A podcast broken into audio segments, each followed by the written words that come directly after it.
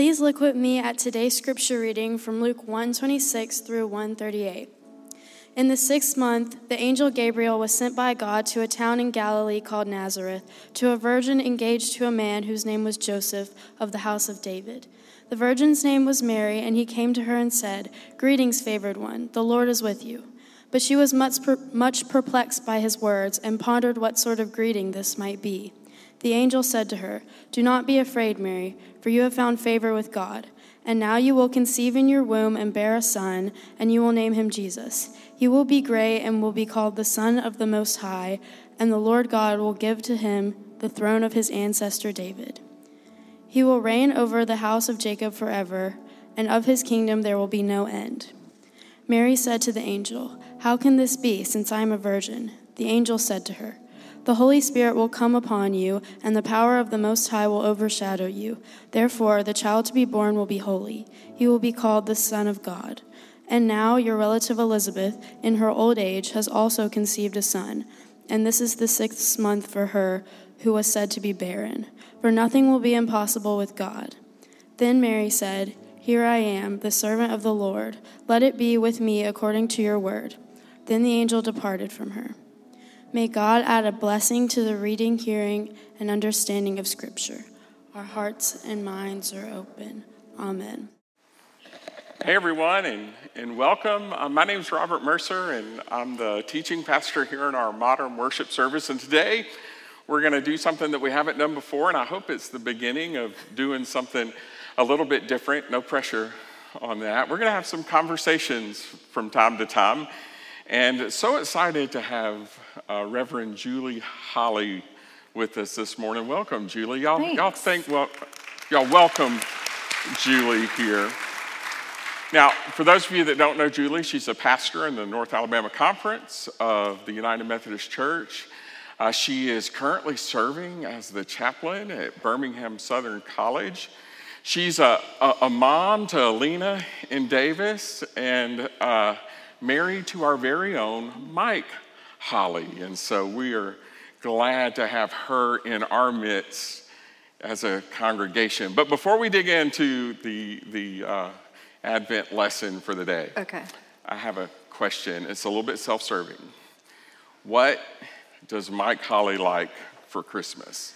Oh my goodness. Um, he is a big coffee snob. So any kind of fancy coffees or gadgets for making coffee or things like that, and also technology gadgets. He loves Okay. new phones. I mean, not you're not going to get him a new computer, but he loves new computer, that kind of stuff. Yeah, he did tell us that he couldn't get another coffee gadget without sending one away. Yes, we have a new rule at our house. a new kitchen gadget, if it comes into our home, at least one of equal or greater size must leave the kitchen.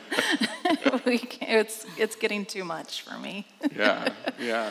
But um, one of my favorite things to do for Mike, it started several years ago, is every Christmas get him a useful gift, something that we need in the house. And it started years ago at our old house. We had um, our hot water heater in an exterior closet, and it didn't have an insulation wrap around it, and the closet wasn't super insulated. And I said, We need to get a wrap on that thing before it gets too cold. And he said, Yeah, yeah, I'll do that. I'll do that. Yeah, yeah. And I said, Okay, great. I'm like, Have you done it? No. Have you done it? No. Well, on Christmas morning, he got to open up his presents, and one of his presents was an insulation wrap for the hot water heater. So I helped him out with that, and he got to put it on that week. So he loves to see what I get him for Christmas. Oh, awesome. Very, very practical, useful, Yeah, yeah. useful gifts. Yeah, that's awesome. So, uh, this week, uh, I mean, this year during Advent, uh, we've been talking about making room for the Christ child. Uh, the characters all throughout the birth story of Jesus in some way had to make room uh, in order to do what they were called to do. The very first week, we looked at Zechariah and how uh, he had to change his expectations in order to make room for Jesus. And then last week, we talked about Joseph and how Joseph had to change his plans in order to make room. Uh, and in the scripture that uh, Maddie read for us today, Mary too had to make some room. Mm-hmm. Uh, one of the things that we say a lot around here is um, everyone's important, everyone has something to bring, so let's give Jesus our best. Mm-hmm. Uh, and before we dig into the text, I just want to ask you uh, as a mom, uh, a wife, a daughter, friend, as a pastor to students at, at, Birmingham Southern, what makes it difficult for you to make room to give your best?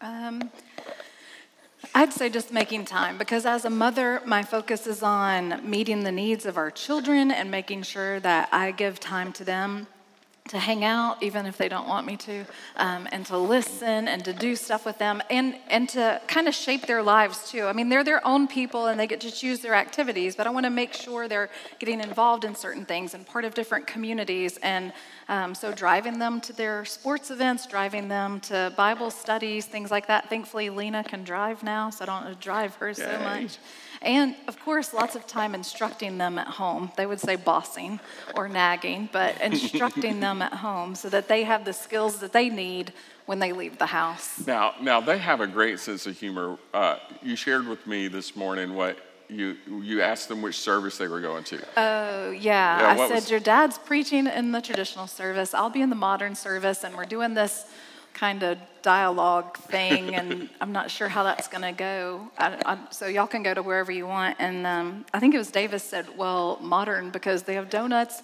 and we don't know what is going to happen with you, so it might be funny." so they're very supportive of me. Um, and being a spouse, I'd say, is very similar because I want to take time to listen to Mike and give him time. You know, there are certain things that I can do to um, bring him comfort, just like he does things to serve me, um, and, and also instruction. I got to take some time to instruct him occasionally, too. um, uh, so just giving time to them. And then I, I always say it's like I go um, from taking care of folks at home to taking care of people at work because my work is a pastor. My, my vocation is a pastor. And so when I am working, I am I'm mostly responsive to the needs that arise mm. with the students there. So my days are shaped by what other people bring to me. Um, and so it's difficult focusing on family needs, focusing on student needs to make sure I create and carve out this intentional time to connect with God. And I'd say that's the hardest thing for me to make room because my, I get caught up in all the expectations of, of other people and the expectations I put on myself. And then before I know it, my plate is overflowing and my day is full. And then I haven't set aside that time to connect with God. And I, I know that I'm not alone in this. I know that there are other people who face that same struggle for making space for God in our daily lives.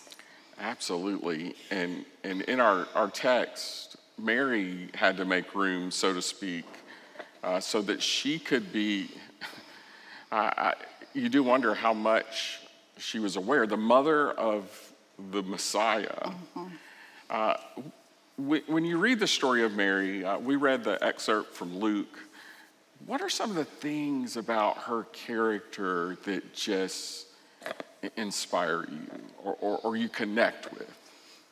Um, I would say inspirationally and also just theologically. Now, this isn't in our text, our reading today, but right after this, Mary goes and visits Elizabeth, and they have this amazing connection, and they mm-hmm. recognize that their pregnancies are connected to each other. And then we have Mary's Magnificat, or Mary's song, where she praises God for God's saving activity yeah. in the world. Um, and in that song of praise, she includes these examples of God turning things around, like the rich will be made poor, and the lowly will be raised, the hungry will be full, the rich will be sent away, those kinds of things. And so it's this turning upside down of things. And really, in Mary herself, we see that God is not operating in our social expectations because Mary's from Nazareth, yeah. not a great place. In the Gospel of John, I think it is, um, when. Um, Philip is calling, asking Nathaniel or Nathan. Yeah. To yeah. say, he says, "Come on, there's this guy from Nazareth, Jesus of Nazareth," and and he goes, can anything good come out of Nazareth? you know, so this is not an exciting place to be. It's not the heart of the religious community by any means. Um, and she's not a person of money or influence or power, and she's only 13 years old. I mean, of course, people lived shorter lives then. So 13, that was when most people would get, most women, most young girls would get engaged, would be around 12 or 13. Um, but think about what you're doing at 13. You're not thinking about marriage for sure, but, but you have a woman, you have a, a young woman, you have someone from Nazareth, someone who doesn't have influence or power or money, and God sends Gabriel, and Gabriel says, You are the favored one. Mm.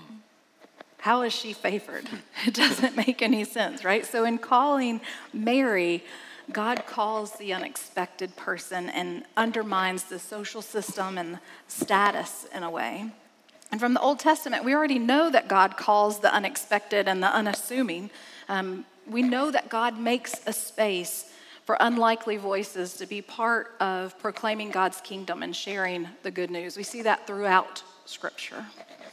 Yeah, that, that's something that, that, strikes me as well is how, um, you know, you use the word un, unexpected. Um, and, and, I guess in our English words, I don't know if that's powerful enough because you, you think of uh, even the shepherds abiding in their fields at night. I heard someone, and I can't remember where, say that's, a, that's just a nice way of saying they were homeless. Yes. You know, that, yes. that, that all throughout the story are people who are going, what? Yeah. me? It can't be me. Right. And they, they were homeless and stinky shepherds. You didn't want yeah. to hang out with them. They've been out in the fields with the right, sheep. Right, right. They were they were riffraff, so to speak. Yeah, and, and so I believe that when we make room for other people's voices, people who are not always heard, people who not always have a position of power, um, when we make room for other people in conversation and leadership in our local churches, then we're reflecting. We are extending that same grace that God gives to us because God's grace creates a space at the table for all of us. We're all welcome. When we talk, when we um, uh, share in communion and we say this is open for everyone, God's grace creates that space for all of us to come. And so when we create space for people to come in and their voices be part of the conversation, then that's an extension of God's grace. I think that's pretty powerful. Mm, and, and, you know, we're, we're coming up on Christmas Eve. And uh, one of the things that I used to think, my, my former life, I was a Baptist. And so, me too. Yeah, and so I would go, why in the world are we doing resurrection stuff on Christmas Eve? But yet, you just said it. It's that place at the table that, that we're all welcome at, at his table, and, and we have to make room for that. Mm-hmm. Um, I have a good friend, you actually work with him, Ben Nelson, who, oh, yeah. who, who, says, I told him we were preaching on making room. And, and he said, um, Well, when you make room, something's got to go. Yeah. And, and, I thought that was really, really neat. So, uh, another thing we talk a lot about here is bridging the gap, meaning taking steps to becoming closer mm-hmm. to who God wants you mm-hmm. to be. What are some things we can glean from Mary's story that, that you think can help us mm-hmm. to take those next steps to being who mm-hmm. God wants us to be? Um, y'all know that song, Mary, Did You Know? We hear it a lot this season. it gets a lot of attention on Facebook, too, maybe, right? maybe an unfavorable opinion, but I cannot stand that song. um, it is, I can't stand it. Um, I want to answer the questions like, yeah, she knew this. No, okay, stop. I, I don't know. I just, I'm not a fan.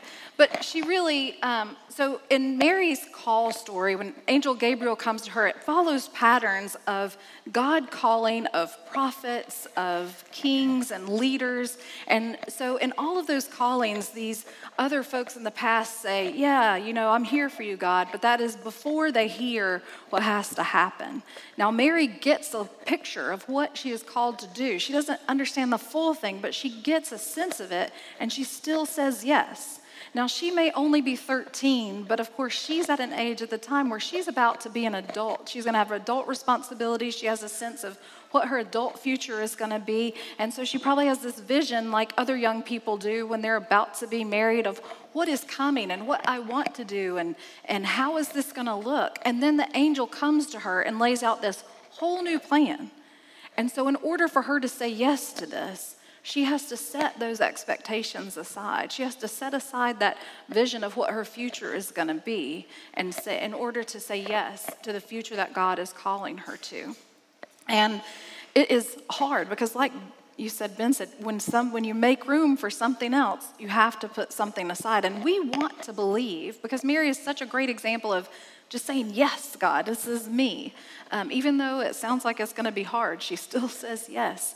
Um, and we want to believe that we will do, we would be ready to do the same, that we would also say yes quickly and easily. But I'm not so sure about that all the time. Our lives are packed with things, with all of our responsibilities and, and um, things that we like to do and things we feel we need to do, expectations we put on ourselves, expectations other people put on us. And so we get so overcommitted and over full in our lives. Where's the space that's made for listening for God and saying yes? I, the college students, I talk with them at Birmingham Southern all the time about needing to say no to some things because they get overcommitted and um, they then can't do a good job at any of the things that they want to do and need to do because there's too much stuff. And that's true for us in all stages of, of life. I think my earring is destroying this, sorry. In all stages of life, um, it's true for us where we get, starting around middle school, I think, we just get things piled on and piled on, these expectations. I, I, need to do this. I have to do this. I want to do this. And if I want to be successful when I'm 40, then I need to, now while I'm mm. 14, make sure this happens. You know, we have all this anxiety about what we do now is going to completely shape what we do in the future. Yeah, I, I tell Tracy all the time, I'll complain about, I feel like I'm not doing anything well uh, the, everything I'm doing is just halfway done. Mm-hmm, mm-hmm. You know, yeah. And it's and it's hard to say no, but um, this is kind of inspired. It's not exactly the Daily Examen, but the Daily Examen um, was um, created by Saint Ignatius of Loyola, and it's sort of um, a daily reflection prayer to help you be aware of where God's presence was um, in your life that day. And so, in doing that, we can look at what things in our days are life giving and what things are life draining. Um, now, not everything we do is fun and is going to fill us with joy. Some stuff just has to be done. Um, but if there are things that can go, let's look at what is life giving and hang on to those. And what is life draining? Maybe somebody else can do that, or we can set that aside at least for a season. Um, because if we're we're so overwhelmed and our plates are full, then how do we even recognize first God's call? How do we have the moment um, of quiet to listen? And then how do we have the space in our lives to be able to say yes when everything's all piled on? It's a challenge. So then you got to figure out what to keep and what to let go of. Yeah, uh, I think it was the Four Hour Work Week, which is a book, but I, I may be wrong. They they advocated if you want to uh, get rid of something, just stop doing it and seeing if anybody complains. see if anybody notices. See if they even notice, right? Yeah. Yeah. yeah. Oh, goodness. Well, that's awesome. Thank you so much for sharing with us and, and giving us some of that uh, inspiration this Advent to be able to make room uh, in our lives for where God wants us to be and God mm-hmm. wants us to go. Yeah, Advent well, I'm sure y'all talk about this here, and it's part of regular kind of Christian education about Advent being a time of preparation. And so we think of all the things we do that prepare for Christmas, that prepare to celebrate the birth of Jesus. So there's so many things, you know, exterior lights, interior lights, the tree, gifts, wrapping, cooking, party, all of these things that we feel like we have to do, these traditions that get ingrained in our Decembers and our patterns, and we think, well, I have to do this to make them happy. I have to do this, and I have to do this. Um, but I think it's good for us to stop and consider all of these things that we're doing to prepare to receive Jesus, to, for, for the birth of Christ, and say, is this really preparing us to celebrate this? Or, you know, is it keeping me from prayer? Are all of these things I'm doing keeping me from spending time reading scripture and connecting with the family? Or is it just plain making me grumpy that I'm having to do all of these things? If so, then, you know, let it, let it go, lay, lay it aside so that you can create space in this time of preparation to, to uh, receive the Christ child um, and celebrate this special birth. Yeah, yeah. Um, we want to go ahead and invite the band to come on up, our, our worship band, uh, as we begin to kind of wrap up our, our time together. Um, as we were kind of uh, uh, chatting about this, one of the things that, that you said, uh, it was either this morning or earlier in the week, you, we talked about how uh, Mary went to Elizabeth's. Yes. Yeah, right, right uh, after she makes this uh, decision to follow. I think this text says, uh, Here I am, the servant of the Lord, let it be with me. And then she goes and hangs out with her cousin Elizabeth. And I thought that was so telling of, of how we can maybe do an Advent challenge for you and maybe tell someone what your plans are. Yeah, like how can you would take some time to reflect and pray on what it is um, you need to do in order to create space, to make room to encounter God in, in, this season and just in daily life. And then share that with your family people, people you live with, or people you spend a lot of time work with, maybe at work or friends, so that they can help you. Because Mary didn't do this on her own. It, she wouldn't have been able to say yes and fulfill this as easily if Joseph hadn't been supportive, if Elizabeth and other family, family members hadn't been supportive. She did this with the support of the people around her. And so sharing that with other people can help us get support from the people around us so that we can help each other to make room in our lives. Yeah, that's just part of the good news. God is with us. We're not alone, and we have each other to uh, help us grow and take those steps in our faith. And, and uh, Julie also wants you to know that as the chaplain at Birmingham Southern, you're not alone either. Uh, we are there in our prayers, and, and uh, if we can support you in that in any way, just let us know. Well, and, you guys already do provide food uh, okay. for the Wesley Fellowship on campus, so you do provide um, yeah. funding for some meals for the students, and we're very appreciative of that. Well, if you know any college students, you know that food's very uh, appreciative. Yeah, during, yeah, they love it. This season of life. So uh, I'm going to close in prayer, but, but I'm going to do a special prayer. I want to pray for Julie and, and the work she does there at, at Birmingham Southern as a pastor of our annual conference. So uh, let's pray together. God, we just thank you for this day, this time. Uh, we thank you for Julie for coming this uh, morning and talking with us and sharing with us. Help us to learn and grow from having conversations around your word. Oh God, we uh, pray for Julie and her family that, that they can make room and experience you in a new and different way this year.